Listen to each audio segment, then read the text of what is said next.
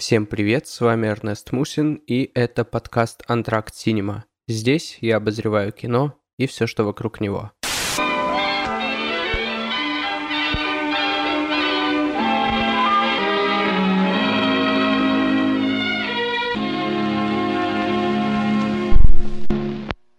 Мы говорим о фильме «Нуар», говорим о его неклассическом образце. Классика вчерашним днем закончилась, э, и это скорее постклассический образец. Это не неонуар, что важно.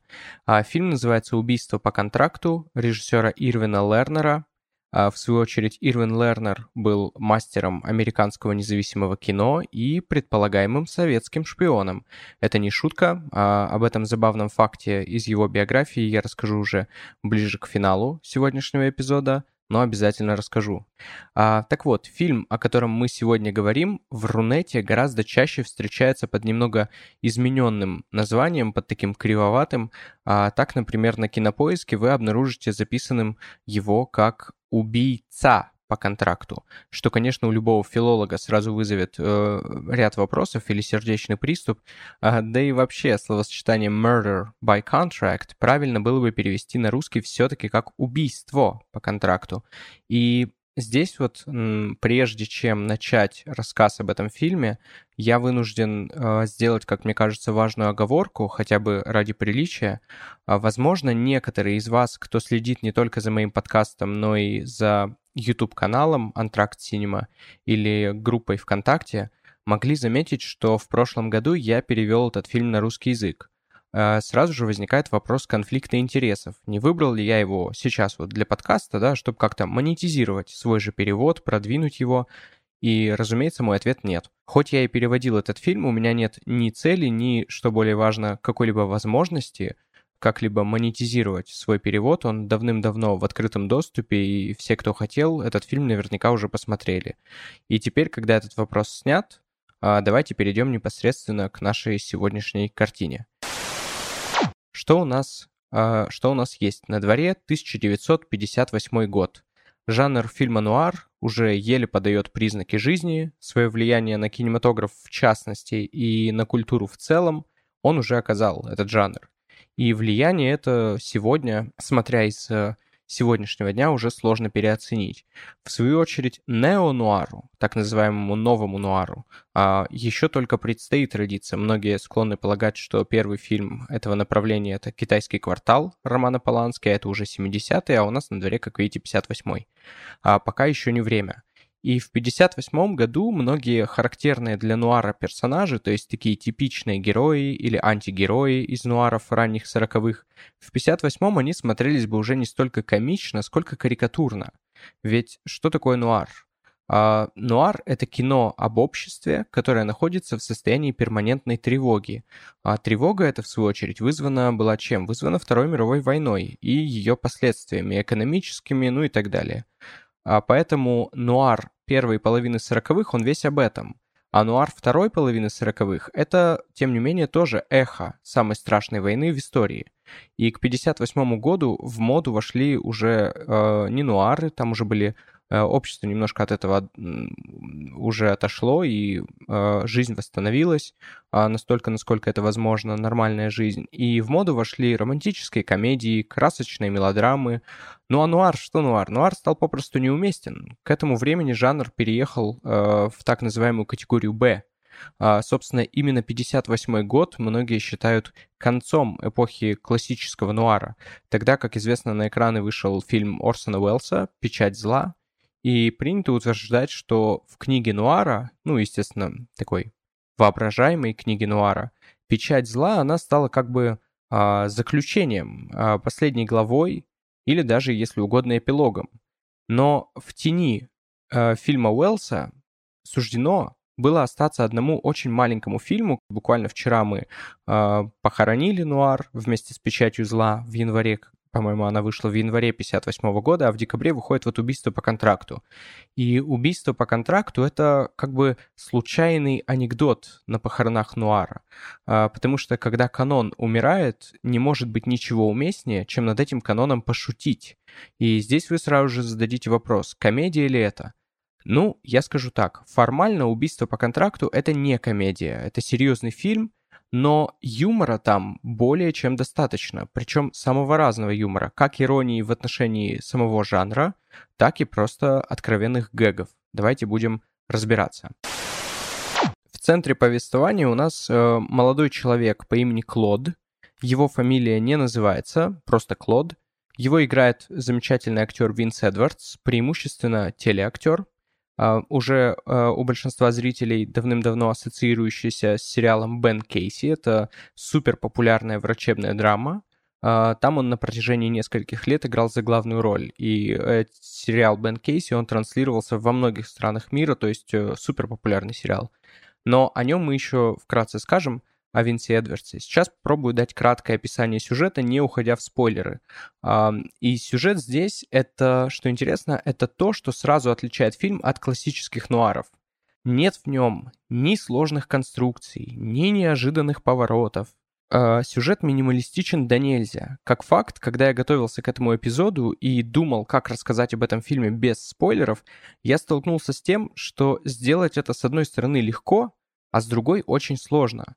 А, легко, потому что действия в фильме мало, как такового, да, вот, ну, какой-то динамики. А, скажем, там нет нагромождения этих вот напряженных сцен. И рассказывать-то будто даже не о чем.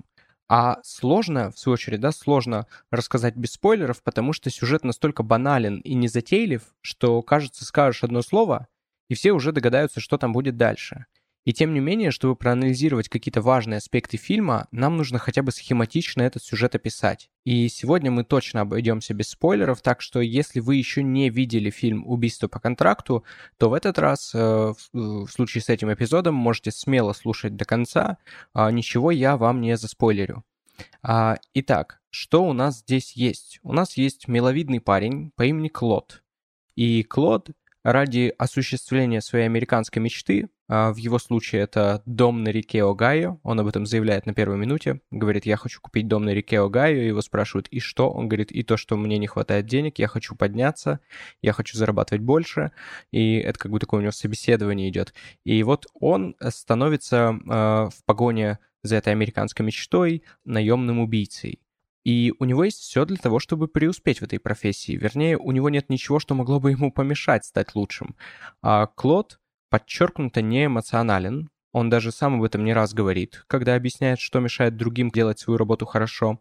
Он не сентиментален, его невозможно соблазнить чем-либо, он знает, что от него требуется и знает, как это осуществить. То есть он такой профессионал, который на время работы умеет блокировать в себе все человеческое и все, что вообще маломальски связано с человечностью. И тут сразу же многие скажут, а, мы видели такие фильмы, да-да-да, там он сначала все это блокирует, а потом он вдруг внезапно в кого-нибудь влюбляется, и а, вот а здесь не так. А, в одной из сцен он даже говорит, когда его спрашивают, а что ты думаешь об этом, где вот у тебя, какое у тебя мнение на этот счет, он говорит, у меня вообще нет мнения о чем-либо. А, то есть в глазах потенциального начальника Клод — это такой идеальный работник, человек-инструмент, человек-функция. Только здесь все его свойства, с одной стороны, доведены до абсурда, а с другой они неожиданно ставятся под сомнение. Но когда и как, я не буду говорить, пусть те, кто еще только будут смотреть этот фильм, пусть э, они сами все увидят. А, так вот, Сперва у нас идет введение. Нам показывают, как Клод пришел в этот бизнес, как он в нем освоился, а потом фильм переходит уже к основной части, где герой приезжает в Лос-Анджелес, чтобы выполнить свой самый сложный заказ. А, собственно, этот заказ а, таков. Клоду необходимо убить женщину до того, как в назначенный день она явится в суд и даст показания против заказчика убийства. В общем, а, требуется устранить важного свидетеля. А, только классическая завязка – Клоду представляют э, двух ребят, которые должны по возможности помочь ему выполнить эту работу, своего рода оруженосцы. И большую часть фильма мы именно что наблюдаем за тем, как Клод э, э, привод, э, проводит несколько дней с этими двумя. Uh, он лениво гуляет по Лос-Анджелесу и периодически присматривается к будущей жертве. И тут ты сразу думаешь, о, это, наверное, а, какая-то французская новая волна началась. Да, все верно, но только за год до французской новой волны. А, так вот, общение Клода, его общение со своими вынужденными помощниками, ему-то, кстати, помощники не нужны, их ему э, навязали. Это тоже важный момент, и это тут э, источник большинства гэгов в этом фильме. Так вот, эти их взаимодействия, а, часто откровенно комичные, это и есть основа сюжета. Это то, на чем безо всякого стеснения держится весь фильм, и вроде как даже гордится своей внешней незатейливостью. Но только внешней, только внешней. А, итак, помощники. Один спокойный и сосредоточенный, а другой нервный и вечно вступающий с Клодом в словесные перепалки. Они возят нашего героя по Лос-Анджелесу, спорят, как лучше избавиться от цели, а, от будущей жертвы, и всем этим только веселят зрителя. А, то есть здесь мы узнаем персонажей не через какие-то необыкновенные ситуации, в которые они попадают. Обычно же в кино бывает так, ну, скажем, в коммерческом кино. А здесь мы знакомимся с персонажами и понимаем их через самую, что ни на есть, рутину, через их рабочие будни и конфликты, которые на этой работе, как и на любой работе, неизбежны. А вот такой здесь выбран метод повествования. И как раз в этом методе мы сталкиваемся с э, еще одним существенным отличием убийства по контракту от подавляющего большинства нуаров. А, этот фильм сложно классифицировать с точки зрения жанра. А ведь обычно с фильмами нуар таких сложностей вообще не возникает. А, я уже сказал, что здесь нет лихо закрученного сюжета, а, соответственно, этот фильм имеет мало общего с традиционными жанрами нуара а, то есть детективом и триллером. Как мы знаем, нуар это не жанр. А, многие киноведы на этом настаивают, что нуар это не столько жанр, сколько, извините, даже атмосфера, в которую помещены а, разные жанры, но чаще всего это, естественно, детектив или триллер. А, так вот, убийство по контракту. Здесь детектив мы сразу же отбрасываем, потому что никаких загадок а, тут нет и в помине. А к жанру триллеру, в свою очередь, э, к жанру триллер, а, его можно отнести лишь формально. А фильм, естественно, в год выхода его рекламировали как триллер, можно посмотреть трейлер, там э, трей, трейлер, где э, там как раз э, именно на это и делается ставка, на то, что это супер напряженный триллер. Э, коим он, кстати, вообще не является, а, как вы уже поняли, и э, рекламировали его как триллер, что вполне логично, потому что непонятно, как вообще такое кино продвигать. А, ну вот как, например, как черную комедию, ну, это все-таки 58 год, и мысль о том, что люди толпами повалят на комедию э, про хладнокровного убийцу, которому нужно устранить женщину, э, сама эта мысль, что люди пойдут на такое кино, э, в том году казалась крайне сомнительной. Сейчас, конечно, возможно все. Но тогда, чтобы люди посмотрели такую черную комедию, ее было необходимо продать им, и продать э, можно было именно что как триллер. И я думаю, поэтому здесь именно так и поступили. При этом назвать этот фильм триллером можно с сильной натяжкой. Для этого жанра в нем банально слишком много смешного. И что важно, все это смешное там намерено. Очевидно, что эпизоды, которые смотрятся как откровенно комедийные, они изначально такими и задумывались. Потому что если было бы иначе, то было бы, наверное, а, было бы, наверное, плохо плохо, и вряд ли этот фильм бы работал. А при этом фильм а, ходит по краю, все время ходит по краю. А жестокость и юмор там не просто соседствуют с друг другом, они вообще там шагают в ногу. А, так что же это такое? И куда, к какому жанру относить этот нуар? Или к какому поджанру относить этот нуар? Лично я думаю, что этот фильм идеально вписывается в концепцию так называемого hangout movie. Это жанр, который для нуара вообще не характерен. А для тех, кто вдруг не знает, Hangout Movie — это фильм, в котором зрителя приглашают как бы провести некоторое время с персонажами. А действие в Hangout Movie никогда не развивается стремительно. Порой кажется, что никакого видимого действия или тем более динамики а, в Hangout Movie нет вообще. Или они возникают только к концу фильма, когда становится очевидно, что все это блуждание надо как-то логически завершить. В качестве примеров идеальных Hangout Movie я могу привести вам ранние фильмы Джима Джармуша, «Стране рая», да, «Stranger Than Paradise», эм, как-то он у нас называется «Более странно, чем в раю». А, это, наверное, идеальный пример hangout movie. Что-то походили, посидели, поругались, посмеялись, разошлись.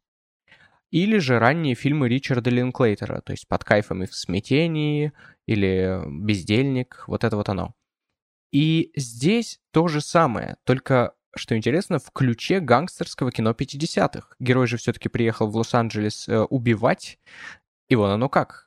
Оказалось-то, что режиссеру Ирвину Лернеру куда более интересно показывать не то, как герой перехитрит полицию, как он будет заметать следы, или как он будет долго и напряженно скрываться после совершенного преступления. Нет.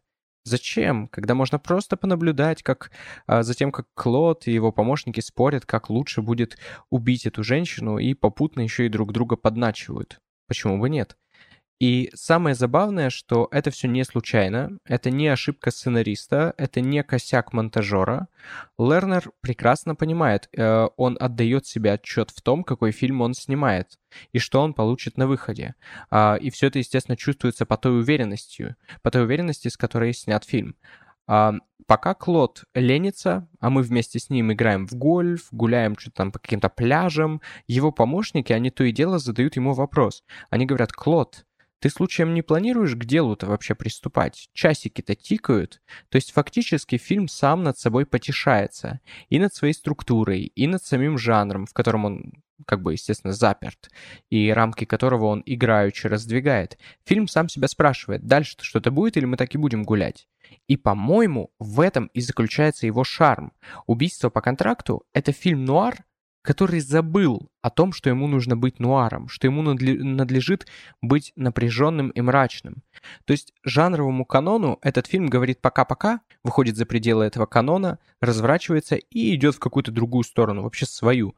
Причем безо всякого стеснения идет в развалочку, а, что, как вы понимаете, очень и очень важно. И во многом это и определяет, а, как называется, sense of coolness, да, чувство крутости, которое есть в этом фильме. А, но вот еще один любопытный аспект начинается это все как раз очень серьезно. Фильм стартует с, я бы сказал, такой заявки на победу, э, экспозиция, введение, интро, как угодно это можно назвать. Э, оно выглядит как, э, ну, оно выглядит не иначе, как завязка какого-то там большого романа. А, мы видим, как Клод получает эту работу, как он проходит собеседование, а, как он выполняет свои первые заказы, и все так очень рутинно, как будто ведет нас действительно к какому-то большому действию. Вот он ведет блокнот, вот он записывает все свои доходы и расходы. То есть все это выглядит так, будто мы сейчас всю его историю жизни будем смотреть в формате биографической картины, да, такой биопик, но не проходит и 15 минут, как фильм просто берет и выруливает в совершенно иное русло. И вот мы уже смотрим неспешный, нарочито расслабленный hangout-муви, в котором в первые 15 минут умещено больше действия и событий, чем во весь последующий час. И ты думаешь, так, так, так, стоп, когда все пошло не так? То есть вроде нас к чему-то готовили, как будто э, тяжелому, серьезному, мрачному, большому, там, big movie, да, а тут вдруг, хоп, и они уже что-то ходят, гуляют и все. А, но, кстати, о неспешности и расслабленности. Этот вот осознанный выбор темпа в фильме обыгран тоже довольно интересно. Вместо традиционной для классического нуара холодной, дождливой ночи, а, здесь у нас Лос-Анджелес. Город, э, залитый солнцем, город, в котором всегда тепло, а в летнее время вообще очень жарко, а здесь действие происходит именно что летом. А, то есть получается, что и город выбран отнюдь не случайно. Само место действия располагает фильм к подобному ритму, к тому, чтобы а, тянуть, сживать эту историю, будто бы совсем не напрягаясь, а просто так играючи ее рассказывать. А, впрочем, здесь, опять же, нужно сказать, что эти атрибуты, а, под ними, да, я подразумеваю палящее солнце, действие, которое происходит а, преимущественно в дневное время суток. А, все эти атрибуты, эта формула, а, она верна не только для убийства по контракту. То есть да, в отличие от каких-то других новаторских приемов, откровенно новаторских, вот именно в этом, по части вот этого, по части использования дневного света, да, и вообще, в принципе, дневного времени суток, а, по этой части фильм точно не был первым. Потому что солнечные нуары уже были, а, достаточно вспомнить э, «Леди из Шанхая» того же Орсона Уэллса, великое кино. Или вот если память мне не изменяет, просто сейчас этот фильм пришел мне на ум, а я его смотрел лет 12 назад, но вот вроде бы там тоже все случается в теплые летние деньки. Я могу ошибаться. А, это «Тень сомнения». «Тень сомнения» Хичкока. Я надеюсь, что я ничего не путаю, а, но так или иначе «Убийство по контракту» — это солнечный нуар, доведенный до крайности. Это апогей такого стиля.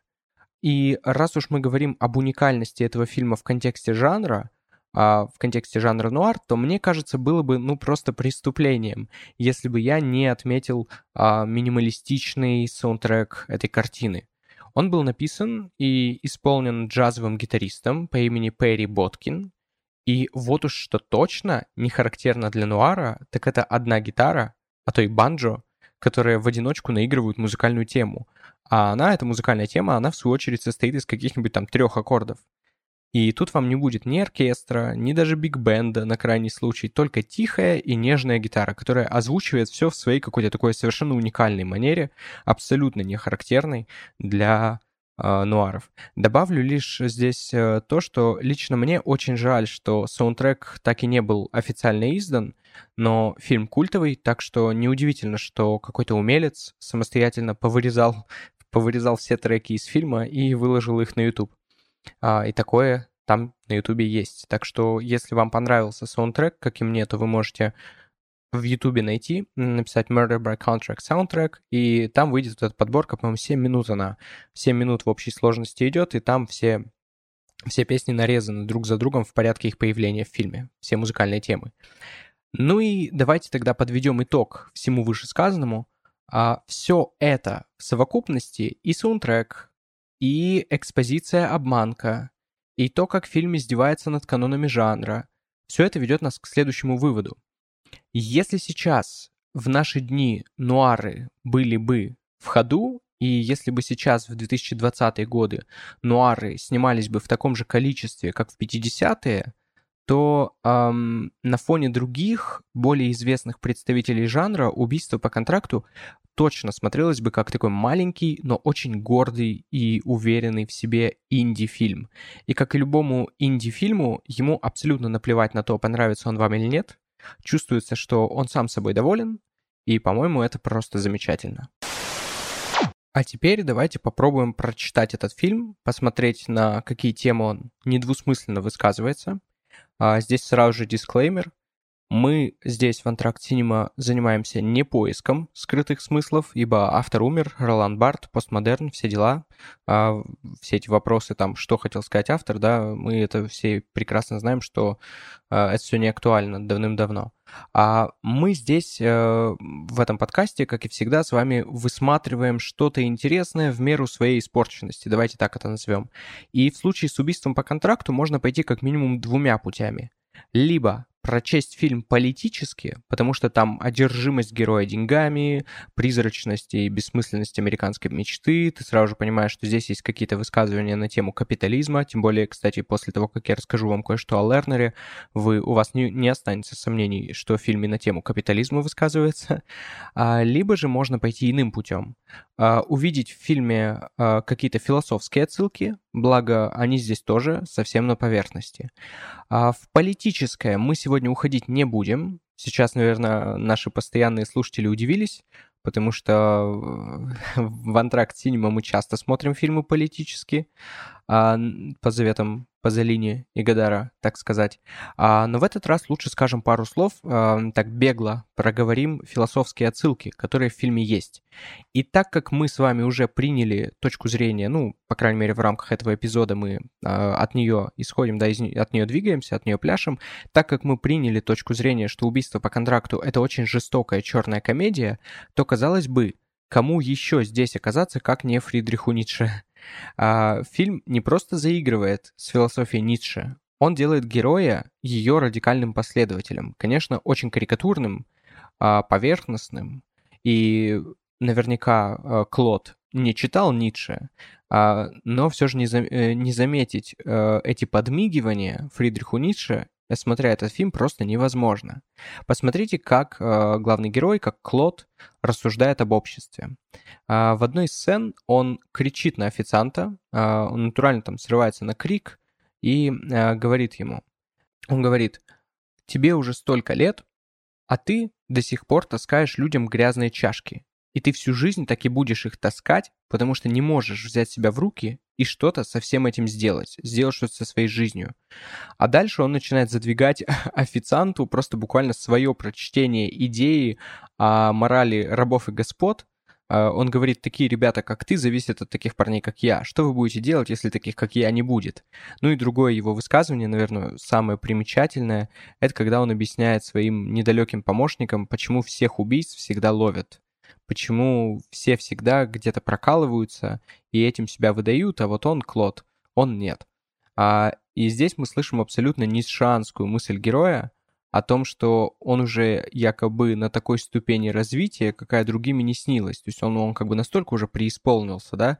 Он, в отличие от всех остальных, уже полностью освободился и от сострадания, и от ненужных эмоций, а, такой вот сверхчеловек, который, тем не менее, мечтает о доме на реке Огайо, и почему-то одно с другим у него ни в какие внутренние противоречия не вступает. Очень странно, да? Но вот так оно и есть. И, а, к слову, и, к слову, не менее интересно то, что не только Клод живет, а, но и сам фильм развивается по заветам Ницше, не иначе. Это здесь, наверное, это самое прикольное, самое важное, потому что фильм мог бы опровергнуть Клода там 10 тысяч раз. А здесь вот что. А я напомню, что в процессе развития и совершенствования человека для Ницше а, был крайне важным момент сознательного отказа от традиционной христианской морали, то есть да, с ее культом сострадания. Отказываясь от нее, по Ницше, человек, как следствие, перестает мыслить категориями добро-зло, где все наши и чужие поступки мы оцениваем, исходя из того, каким было изначальное намерение, доброе или злое. То есть человек перестает оценивать все с такой позиции. И фильм, по сути, вторит этой идее, а фильм также не выносит никаких моральных оценок ни главному герою, ни его ремеслу, ни его взглядам, ни его жизненным ценностям – а, которые здесь э, посредством многих диалогов артикулированы а, достаточно четко. А, не выносит он также никаких моральных оценок э, фильм ни второстепенным персонажам, ни потенциальной жертве героя. Нравится нам это или нет, но этот фильм — это своего рода своего рода памятник нигилизму. Да, Лернер не скрывает своей иронии по отношению ко всему происходящему. Да, он не оправдывает Клода, но куда важнее здесь то, что он его и не осуждает. И вот, кстати, знаете, что выгодно отличает этот фильм от многих других, а, в которых такие идеи, да, какие-то вот идеи Ницше, а, в которых они тоже проговариваются. А лично мне кажется, что отличие здесь такое. Лернер даже не думает о том, чтобы в итоге направить Клода по пути э, Родиона Раскольникова. А моральному персонажу аморальное кино. Ну и не говоря уже о том, что хладнокровный убийца здесь предстает даже слишком обаятельным. И это подчеркивается той непринужденностью, а, той вальяжностью, а, с которой его образ на экране воплощает Винс Эдвардс. А, речь Клода, его движение, его поступь, да, все здесь как будто призвано показать нам, что перед нами крутой парень. Да, он говнюк, но он крутой говнюк. И у зрителя в этом не возникает вообще никаких сомнений. То есть этот фильм, наверное, один из а, таких первых, который, а, которые а, застолбили, да, вот э, закрепили прав, э, право а, кинематографистов изображать злодеев а, безумно обаятельными и при этом а, не а, потом не а, не опровергать их слова, не опровергать э, э, их какие-то взгляды, а вот оставлять их такими, какие они есть, на суд зрителя, которому они могут, и есть большая вероятность, что они ему, эти злодеи, понравятся. Но самое забавное — это то, что режиссер этого фильма Ирвин Лернер был коммунистом, что, как вы понимаете, с философией Фридриха Ницше синхронизируется чуть меньше, чем никак. И хоть я и сказал, что в политическое мы сегодня уходить не будем — но оставить этот нюанс без внимания, по-моему, просто нельзя. А, так вот, как же так получилось, что человек коммунистических э, взглядов снимает фильм, э, который проникнут низшанством, и при этом, э, при этом режиссер остается подчеркнуто нейтральным? Очень просто. Ведь это все-таки где-то на э, каком-то дополнительном слое это все-таки комедия. И когда мы узнаем о политических воззрениях Лернера и смотрим этот фильм, уже держа их в уме, то мы лишь обнаруживаем, что режиссер действительно обладал прекрасным чувством юмора, вот и все. Ну и напоследок, напоследок, прежде чем подвести итог, будет уместно упомянуть о двух центральных персонах этого фильма. Первая из этих персон это, собственно, Винс Эдвардс, а, который исполняет здесь, как мы только что выяснили, самопровозглашенного сверхчеловека. А вторая персона это Ирвин Лернер, а, режиссер. А, оба они исправно трудились в кинематографе категории «Б» и нередко выдавали что-нибудь замечательное. То есть не только этой картиной они известны. К слову, сразу же после убийства по контракту они сделали вместе еще один крепкий нуар. Он называется «Город страха». Он вышел уже в 1959 году. И его вы тоже можете взять на заметку, то есть объединить с убийством в такой двойной сеанс. И если Винс Эдвардс э, — это человек маломальски известный, то, ну, давайте скажем так, э, маломальски известный, по крайней мере, на американской земле. Там он был знаменит сперва по ролям в большом кино, практически всегда в независимом. Если вы смотрели э, фильм Стэнли Кубрика «Убийство», то считайте, что Винса Эдвардса вы уже видели. А там он играет в одной из в нескольких сценах. Там одна забавная сцена, когда они влетают а, и их просто всех там, все друг друга перестреливают. Вот Винс Эдвардс там в центре этого всего. А уже позже, э, с окончанием 50-х, Эдвардс переехал в телефильмы и телесериалы, а в кинофильмах у него было с тех пор куда меньше заметных ролей. Кстати, вот вам один милый эпизод из э, Винса Эдвардса. Не так давно я смотрел какое-то телеинтервью с ним на YouTube, и там ведущий говорит ему. Он говорит, в свое время вы сыграли в большом количестве фильмов категории «Б». А на что Эдвардс отвечает. Он говорит, ну да, но по мне так все это были фильмы категории А. И после небольшой паузы добавляет, ну, некоторые точно были. В общем, дорогие слушатели, не знаю, как вам, но, по-моему, это очень трогательный момент. А на самом деле, на самом деле Винса Эдвардса в свое время постигла ровным счетом та же участь, э, а, которая постигла а, многих а, других актеров его же поколения, то есть закончились 50-е, а в 60-е, в эпоху смены всех культурных и, культурных и общественных парадигм, Винс Эдвардс стал прочно ассоци... ассоциироваться у зрителя с 50-ми. Но это не помешало ему продолжать играть. И, и, и вот к слову об игре. Есть мнение, что его карьера в свое время серьезно пострадала из-за его игровой зависимости. Винс Эдвардс был игроманом, и ближе к концу жизни вроде как даже основал со своей женой, э, по-моему, фонд, фонд помощи э, людям, э, чья жизнь была разрушена из-за игровой зависимости. Но это уже другая история, так что э, теперь давайте вот вам пара любопытных фактов об Ирвине Лернере, человеке все-таки менее известном. Лернер э, был не только режиссером, э, что весьма необычно в перерывах между съемками собственных фильмов, а, почти всегда его фильмы были независимыми и свободными, а в перерывах он подрабатывал на картинах э, других постановщиков. Ирвин Лернер был и монтажером, и помощником монтажера, и помощником режиссера, и вообще кем только ни был. И, кстати, да, кем только ни был в самом прямом смысле, потому что, помимо всего прочего, Лернера подозревали в шпионаже в пользу Советского Союза.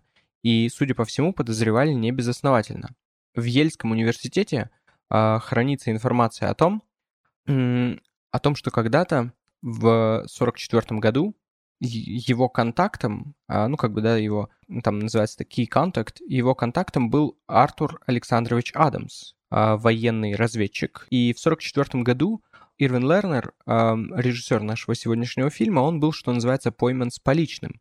А в Беркли, в Калифорнийском университете, он пытался сфотографировать какие-то научно-технические секреты, очевидно для того, чтобы потом передать их Советскому Союзу. А вот такая занимательная история. То есть, э, помимо того, что режиссер, так еще и шпион. Но для нас все это ведь не так важно. Гораздо важнее то, что в конце жизни Лернер помогал Мартину Скорсезе монтировать э, фильм последнего, да, фильм Мартина Скорсезе, фильм «Нью-Йорк, Нью-Йорк». Это такой известный довольно-таки э, фильм с Робертом Де Ниро. Но, к сожалению, до конца работы над картиной э, Лернер э, не дожил, и Скорсезе оставил ему в этом фильме трогательное посвящение. И здесь у нас, кстати, все с вами так закольцовывается, потому что Мартин Скорсезе, в свою очередь, сыграл важную роль в возвращении убийства по контракту к зрителям. А на протяжении долгих лет а, фильм был забыт, но о нем снова заговорили, когда Марти назвал его одним из своих любимых фильмов в истории кино. Он сказал, что в свое время фильм очень сильно на него повлиял, и в пример он привел то, как в фильме «Таксист» он воспроизвел эпизод из «Убийства по контракту». Это такой момент, когда Трэвис Бикл в исполнении Роберта Де Ниро занимается физическими упражнениями, и этот момент буквально копирует аналогичную сцену из фильма Лернера. А мы видим, как и Трэвис, и Клод они работают над собой, они как бы физически себя возделывают. А вот для чего они это делают, с какой целью они этим занимаются, это, конечно, тема для отдельного анализа, для более детального уже сопоставления двух картин или, ну, как минимум, двух эпизодов. И вот видите, никогда не угадаешь, где и как эти старинные независимые картины, эти фильмы с клеймом «Б», категории «Б» с этим клеймом, вроде нашего сегодняшнего нуара, никогда не знаешь, где эти фильмы неожиданно всплывут, где обнаружится то или иное влияние. А в свою очередь, фильм «Убийство по контракту» был снят за каких-то 8 дней. Это, чтобы вы понимали, норма Роджера Кормана. И, по-моему, этот фильм является собой прекрасный пример того, как, имея на руках смешные деньги, и избитый бульварный сюжет можно не только снять увлекательное кино, но и кино неожиданно глубокое, неожиданно сложное. Кино, которое может позволить себе переосмыслить, в конце концов, перешутить целый жанр, целый культурный пласт. Ну а фильм «Нуар» — это, как известно, «Птица Феникс», и, как вы знаете, он обязательно возродится, и еще не раз, и не два. Подписывайтесь на подкаст. С вами был Эрнест Мусин. До новых встреч.